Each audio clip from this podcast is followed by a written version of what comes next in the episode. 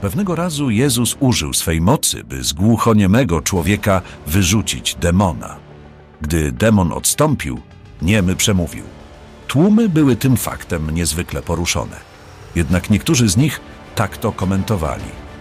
On usuwa demony mocą Belzebuba, ich przywódcy. Inni, chcąc go sprawdzić, domagali się, by na ich oczach dokonał jakiegoś znaku z niebios. Jezus zaś, znając myśli jednych i drugich, tak powiedział: Zastanówcie się przez chwilę. Jeśli w jakimś królestwie następuje rozłam i mają miejsce walki wewnętrzne, to bez wątpienia zmierza ono do upadku, gdyż jedna frakcja z drugą będą się wzajemnie ścierać i atakować.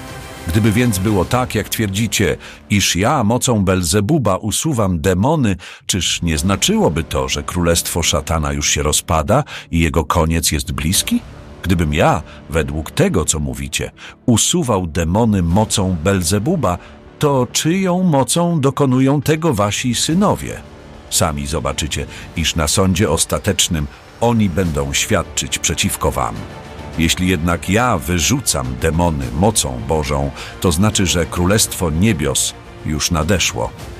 Szatan, niczym potężny, uzbrojony po zęby wojownik, stojąc na dziedzińcu swojej warowni, strzeże wszystkiego, co zamknął w lochach i komorach.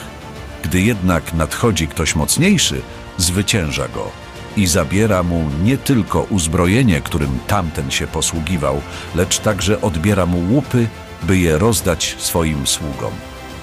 Zapamiętajcie więc sobie, że każdy, kto nie idzie w bój ramię w ramię ze mną, jest przeciwko mnie, a kto w czasie żniw nie zbiera ze mną, podobny jest do niszczyciela, marnującego mój plon.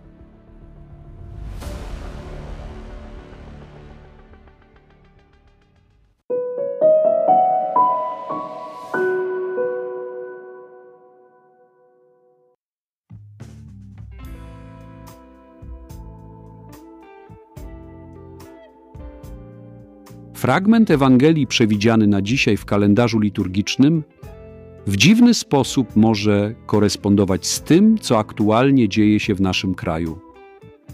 W dzisiejszych czasach, gdy świat zdaje się być sceną niekończącego się reality show, pełnego dramatów i niespodziewanych zwrotów akcji, zatrzymajmy się na chwilę przy Ewangelii według świętego Łukasza. To fragment, który nie potrzebuje scenarzysty, aby dostarczyć głębokiego przesłania. Jezus Chrystus jako Pan nad wszystkim objawia moc Bożą poprzez zwycięstwo nad złem. A w tej roli, gwarantuje, żaden aktor nie zagrałby lepiej.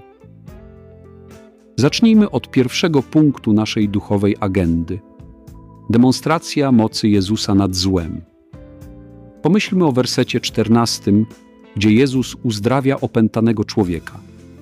To trochę jak te momenty w superbohaterskich filmach, gdzie główny bohater pokonuje złoczyńcę jednym dobrze wymierzonym ciosem. Tylko, że tutaj mamy do czynienia z rzeczywistością, a nie fikcją.